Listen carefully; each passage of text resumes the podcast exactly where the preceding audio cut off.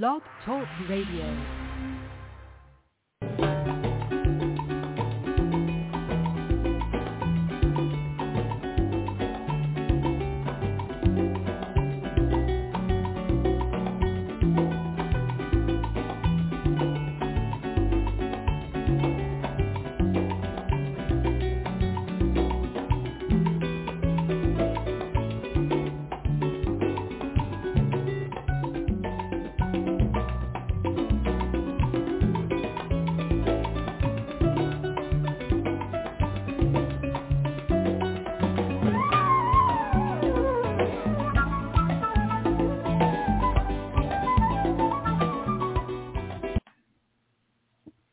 Hi, everybody. This is uh, Silvio Canto in Dallas, uh, Texas on Saturday, October the 7th, and welcome to our commentary. In just a few minutes, we're going to be uh, catching up with our friend uh, Bill Katz. We spoke with him uh, last Monday about all those storms in New York, and he's going to be relating to us some of the what it was like, I guess, to be in New York during those uh, storms. So hang on that in just in just a minute. The big story, of course, this week here in the United States is the reversal on the part of the Biden administration with respect to the border.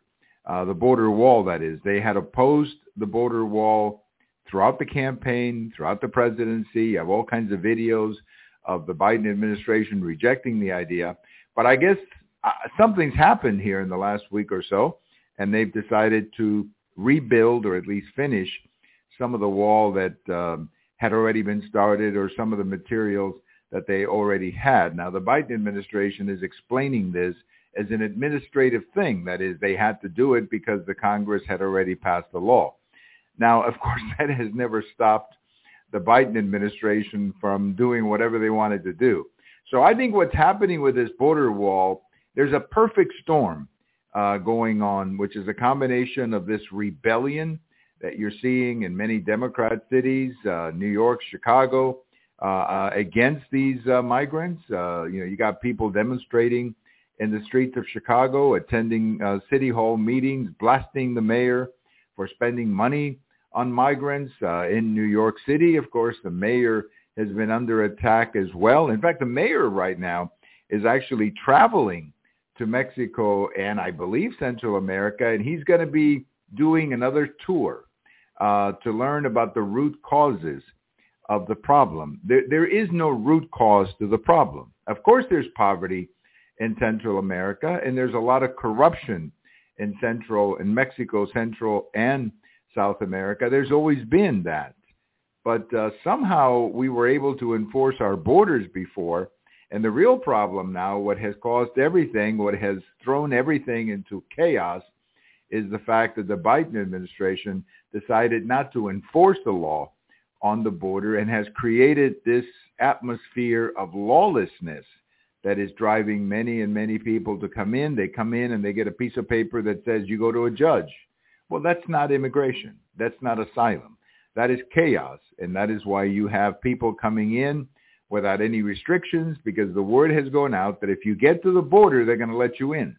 And getting in is the objective. The objective is not to meet with some judge down the road and make your asylum case. Now, some people may may uh, may do that, but the overwhelming objective here is to get into the United States because once you're in the United States, you're probably going to stay.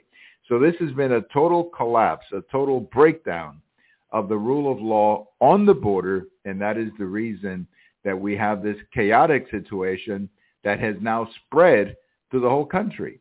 This used to be a Texas problem. This used to be a Texas border problem. But uh, because we started sending migrants to all these cities, this has now become a national problem and a real problem, a real political problem for the Biden administration. So that's what's happening here. Now, these cities also have other problems. Of course, New York City has a, a terrible economic problem. Chicago, they have huge deficits. California, they have huge deficits. So you know, they've got economic problems. So when you throw the migrants into the mix, they've got some real problems. And that is uh, that is the reason I believe that the Biden administration has decided to to make this uh, policy change and start doing something about it. Of course, it's a little too late. It's a little too late now because building a wall or talking about building a wall is not going to fix the problem. Now, I, I, they should build a wall, but that's not going to fix the current problem. The current problem has only one solution, and that is you have to close the border for a year or so and say, no more, no more asylums, and uh, we got to take care of the people who are here, and let's start processing uh, the people who are, are here to see who stays or goes goes home or whatever. So the Biden administration is in a severe political problem right now, and that's what's driving all of this. It has nothing to do with anything else other than their own political chaos brought about by their own chaotic immigration policy on the border. Before we get to our friend uh, Bill Katz, just a quick reminder on this day in history back in 2001, if you remember this, October 7th, 2001, President Bush went on national television. This is President George W. Bush went on national television to announce that he was ordering military strikes against Afghanistan. It was really the beginning of what came to be known as the Afghanistan conflict. And uh, this is, of course, in response to 9-11 the month before. So on this day, on October 7th, 2001, President Bush went on TV to announce the military operation. He also said something that uh, turned out to be rather prophetic. And he said this was the beginning. This was the beginning of, uh, of a long war against these terrorist organizations. And by coincidence, this morning, October 7th, 2023, Hamas attacked Israel with like 5,000 rockets. And there's probably going to be a Middle Eastern war here coming up in the next uh, few days. So, you know, the crisis continues. And the only way you defend yourself, of course, is by being strong and projecting strength, something that this administration, this Biden administration, is not doing. We're going to take a little break, and then on the other side, you'll be hearing from my friend, Bill Katz, the editor of Urgent Agenda, and his recent experience with the rain in New York. Hang in there, and we'll be right back.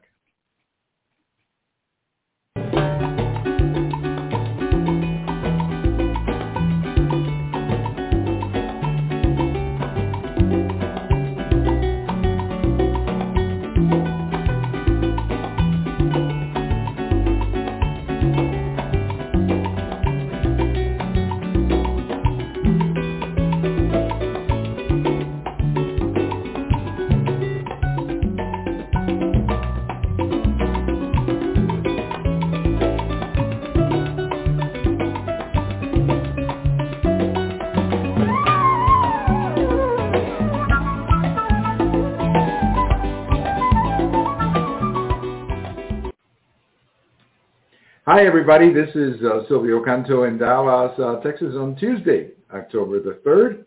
As we like to do once a week, we'll be chatting with our good friend, uh, Bill Katz, the editor of Urgent Agenda. We have a few questions uh, for Bill today about all that rain that they got in New York. Uh, Bill, how are you? Did uh, I guess you survived the rain, but it was quite an experience, Bill.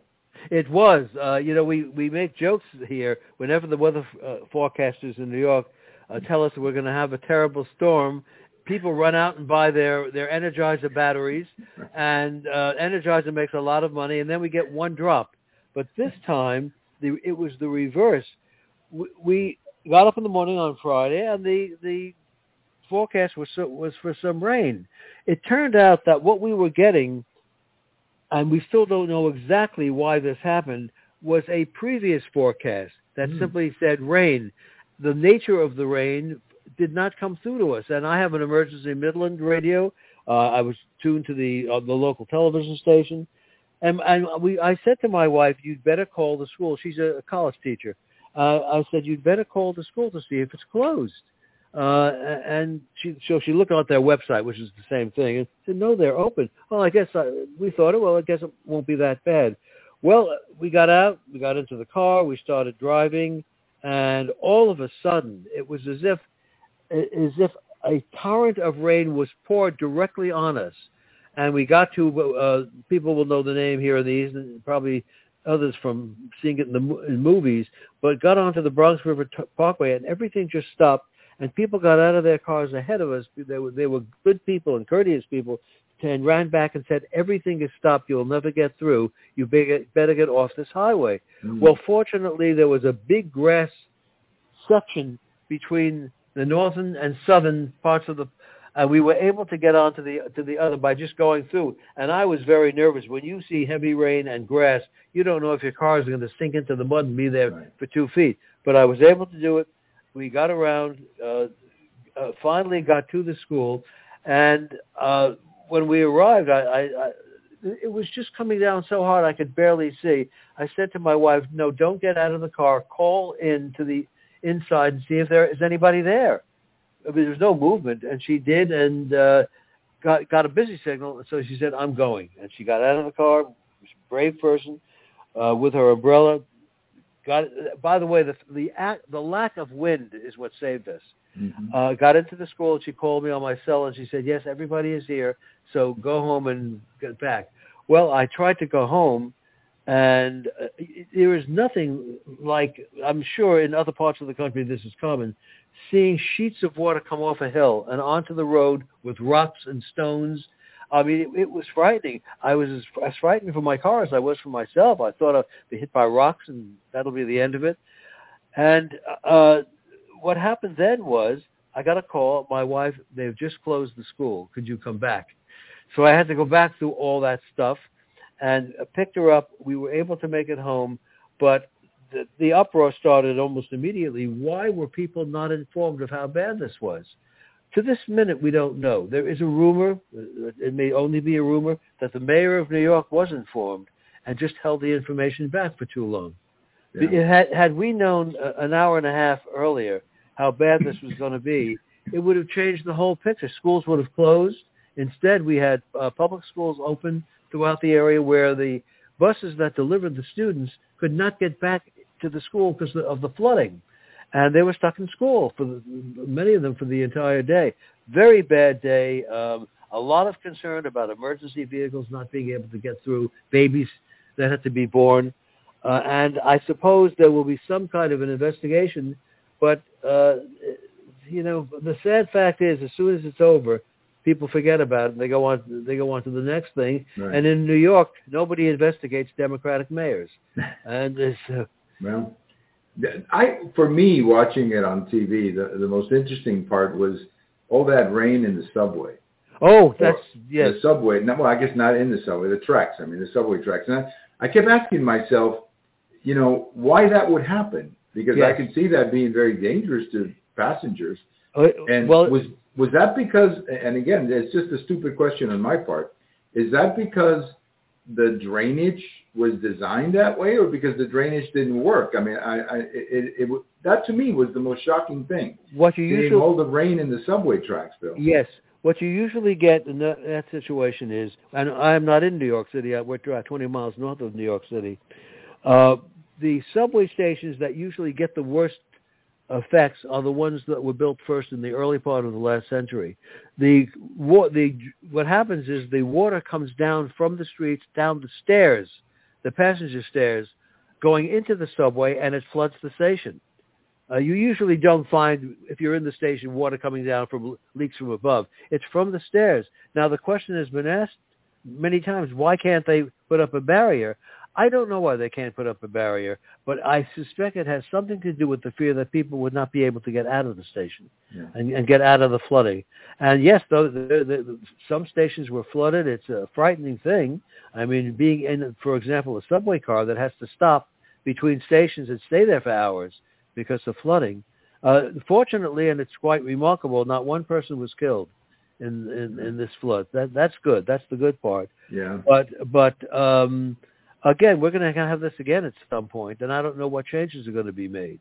Uh, Well- the go ahead. No, I was going to say, Bill, the optics. I mean, just again, watching on TV, uh, not being there like you were or other people, but the optics of seeing all that water going into the the subway tracks, at least for me, was quite uh, quite scary because you know millions of people take those trains every day. That's right. And you hate to think that all that water would be in there when, you know, let's say a, a car is full of passengers and they cannot get out because uh, it, it was just at least on television uh, something that was pretty pretty incredible to watch. But it is amazing that nobody died. I, I agree with you on that. No, nobody died, but I, I have to tell you, going through it, uh, it depended, by the way, very much on which road you were on if you were Mhm. driving.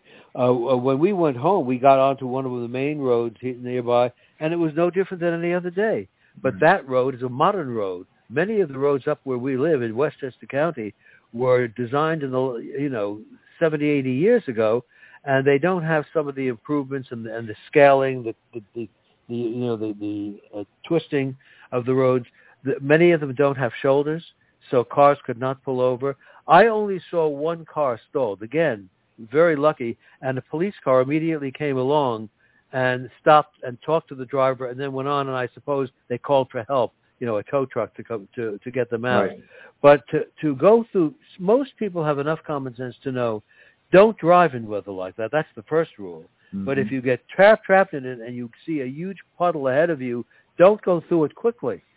Uh, you don't know what's under that puddle. The road could have collapsed. right. But unfortunately, a few people, very small number, didn't get the message, and they would go through it, and the the water that was just spewed into the air, it would you know go onto other people's windshields, and they could they couldn't see. Fortunately, people got through it. I hope some lessons were learned. You know, we we what we worry about usually in New York, and I don't know why they, the image persists. What we worry about in bad weather is wind. You know, if, if a hurricane is coming in, they will always tell you what category it is, which means how much wind. There is no wind to this. It was just torrents of rain, and that really is where the damage is done. Apparently, in most storms, the damage is done by spot flooding or flash flooding. We get flash flood warnings all the time, and you, now we'll take them a lot more seriously. Yeah. Well, I, I certainly hope that people, when you saw those scenes of rescuers, you know, police officers or other, I guess, people rescuing people, I hope that sends a message to anybody who wants to defund the police. yes. yeah, I, I hope they they will reconsider defunding the police because, uh, you know, sometimes the police doesn't get a lot of credit for when they do stuff like that, when they put their lives on the line, not That's to right. protect you from a criminal, but to save you from a flood.